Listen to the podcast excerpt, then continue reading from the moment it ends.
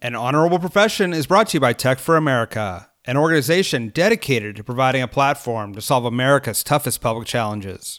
For more information, visit t4a.org. That's T, the number 4, A.org.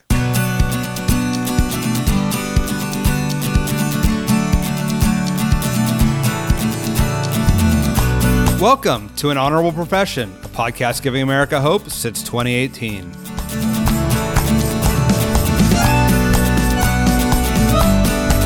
I'm your host, Ryan Coonerty. An Honorable Professions and New Deal podcast, an organization dedicated to supporting innovative policymakers and ideas to solve our most challenging problems. Check out newdealleaders.org/ideas for policies that you can bring to your community. Please tell your friends about an honorable profession and rate us on Apple Podcasts or wherever you listen. Today, our guest is St. Louis Treasurer Tishaura Jones. Tishaura will tell us how she uses her position to reduce parking tickets and increase college attendance. She'll also tell us what it's like to raise a child in the ultimate child care center, the state legislature. Tishaura, like all our guests, is a New Deal leader. She's also a lot of fun to talk to. I hope you enjoy our conversation.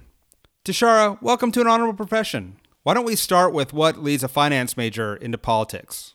Well, thank you for having me. Uh, I'm honored to be here.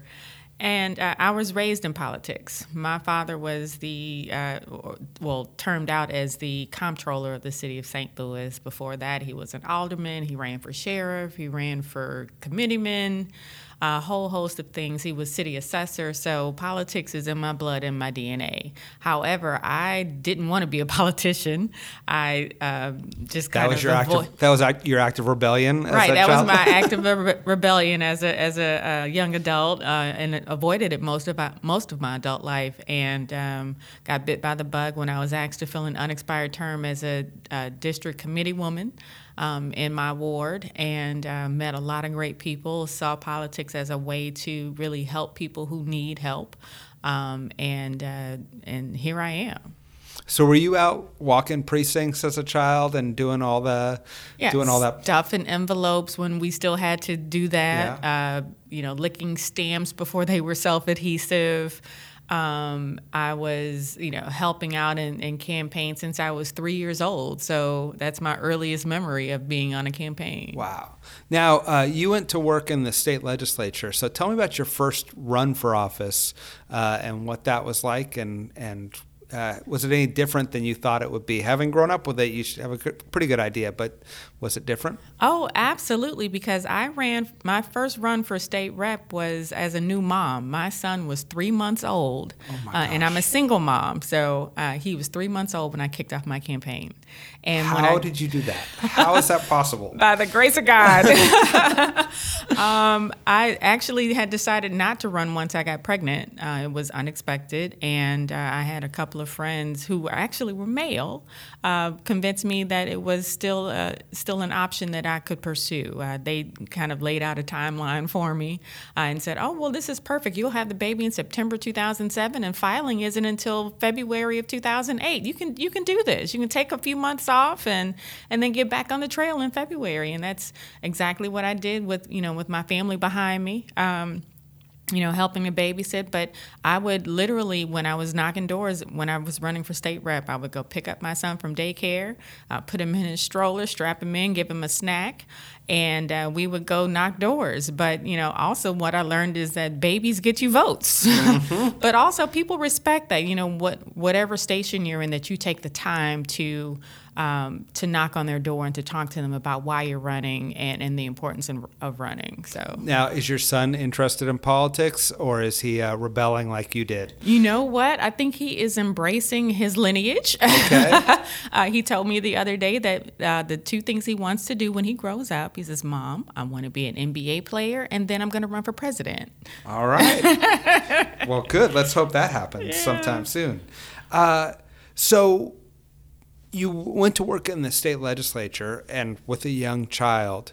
Talk about some of that those experiences. Um, you know, was it was it different than what you expected? Was it similar? How challenging was it to move legislation that mattered to you? So I also went into the House in the minority. So uh, there were about 74 Democrats to about 85 or so uh, Republicans. So it wasn't a you know a super a super minority. But my second term, it was a super minority. We only had about 50 or so uh, Democrats, and um, and at the time, I was also elected as assistant minority floor leader. So, um, but I found that uh, if you concentrate on the things that you agree on, uh, you can still get some things done. And I got more things done when we were in the super minority than when we were just in a you know in a slight minority. Interesting.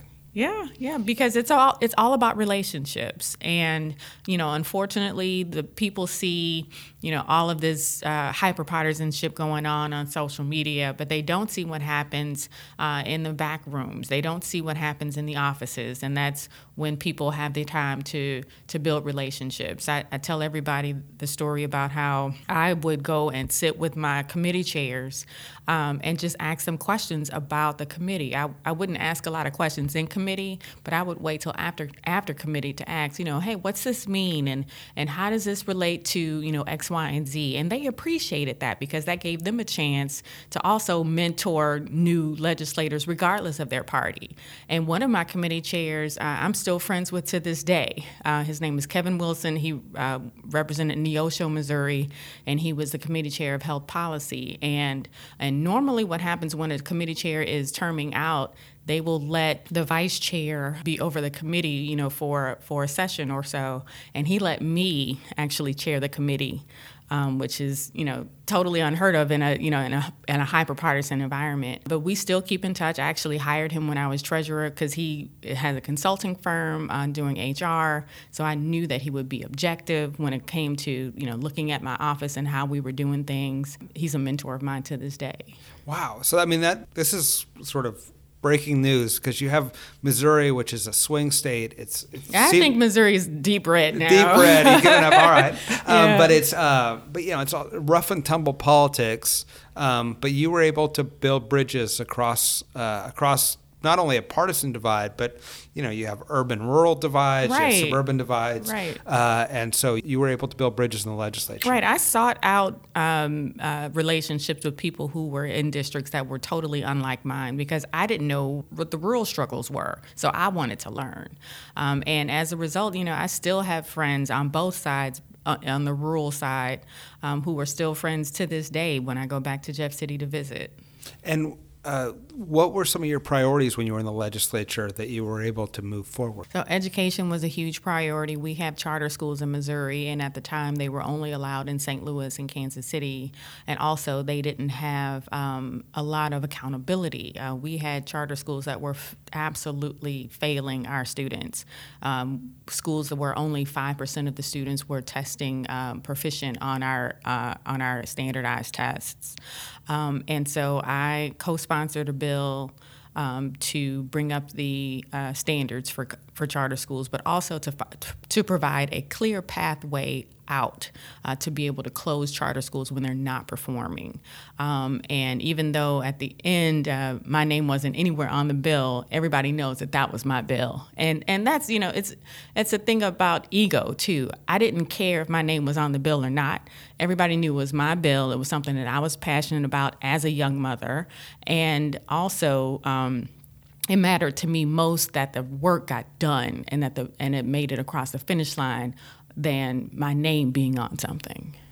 And how did you balance the demands of a legislative session with being a young mom?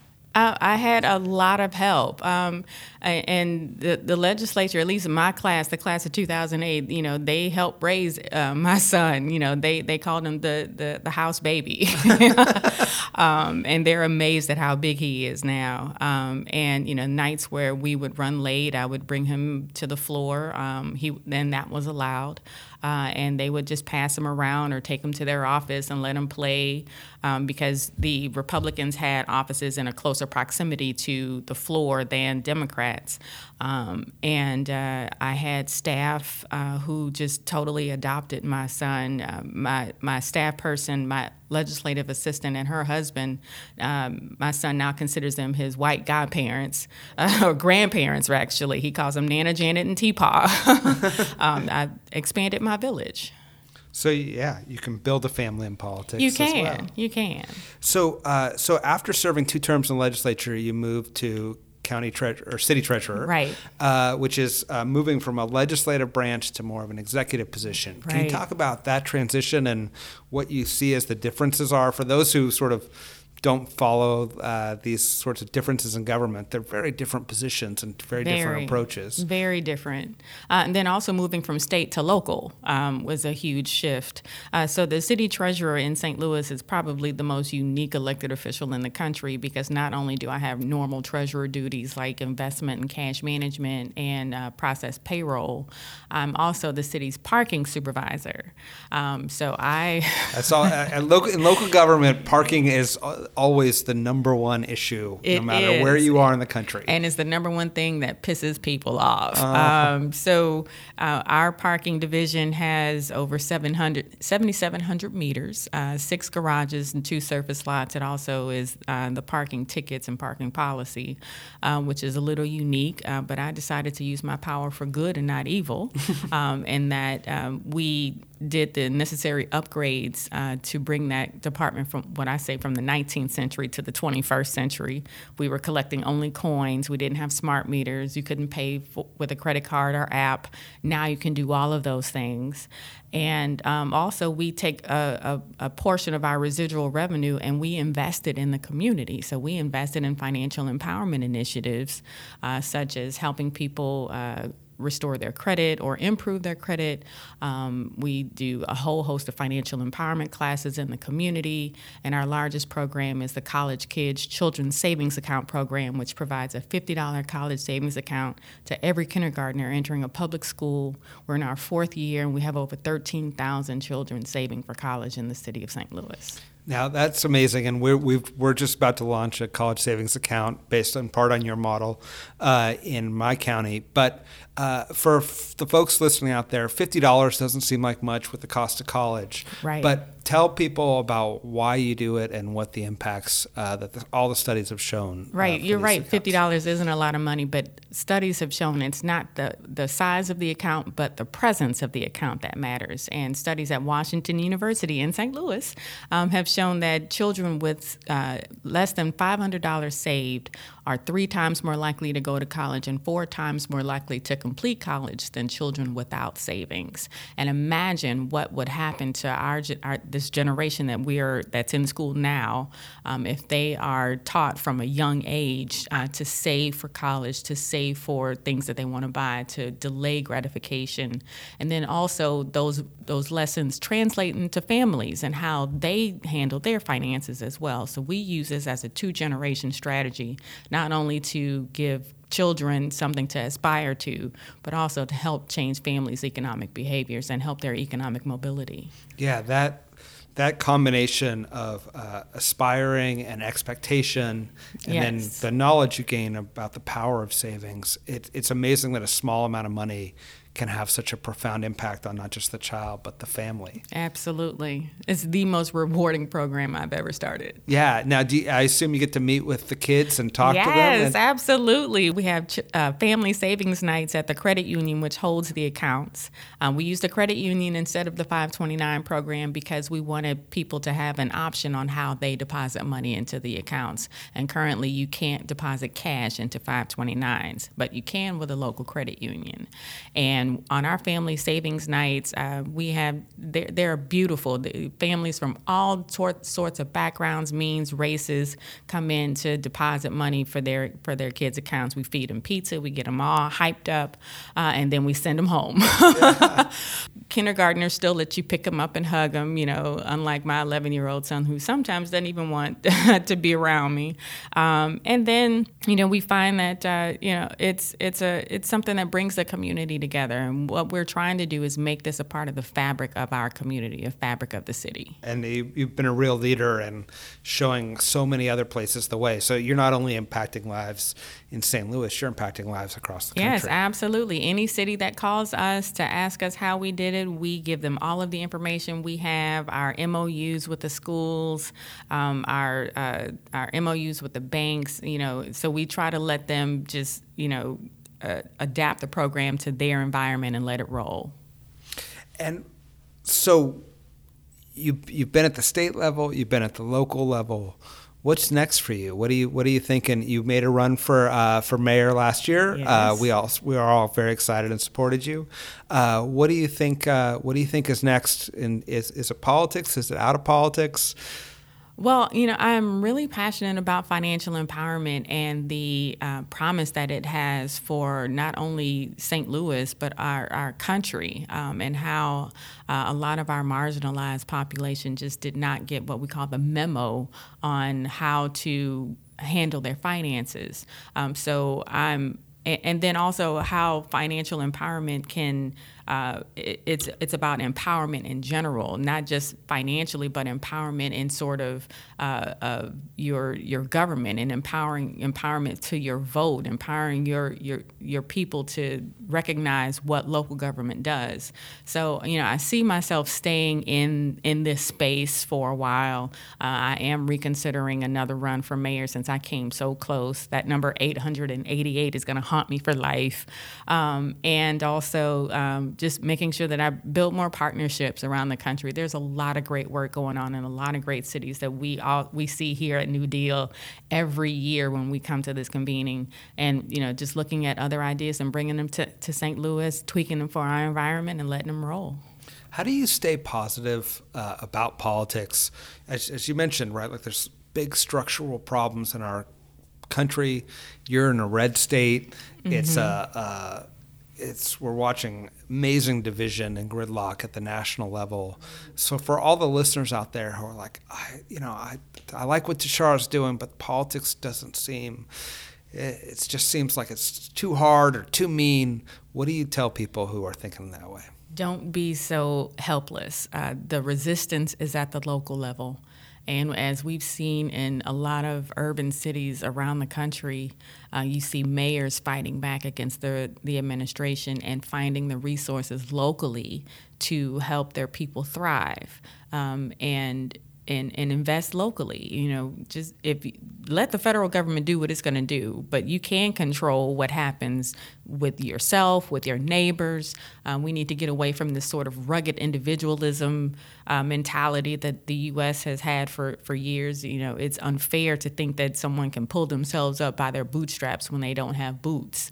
Uh, so we have to make sure that you know, we are controlling our environment locally um, and let the federal government do what it's going to do. Okay, so everyone at home, you heard it. You can't give up. You got to get involved, and particularly at the local level as well. Right, right. I always like to say that elections nine miles away are more important than elections 900 miles away. All politics is local. That is that is good advice. That is very good advice. Well, Tishaura Jones, thank you so much for joining us today. Uh, you truly make uh, politics an honorable profession, uh, and I hope uh, I hope that you're in a couple years from now uh, we can be interviewing your son as he runs uh, makes his run for office after his NBA career right, comes right. to an end. thank you so much. Thank you. Thanks for listening to An Honorable Profession. Please subscribe to hear more amazing leaders and keep asking your elected officials to be honorable. Boots Row Group produces this podcast. I'm Ryan Coonerty, and because we're keeping things honorable, no tax dollars were used in the making of this podcast.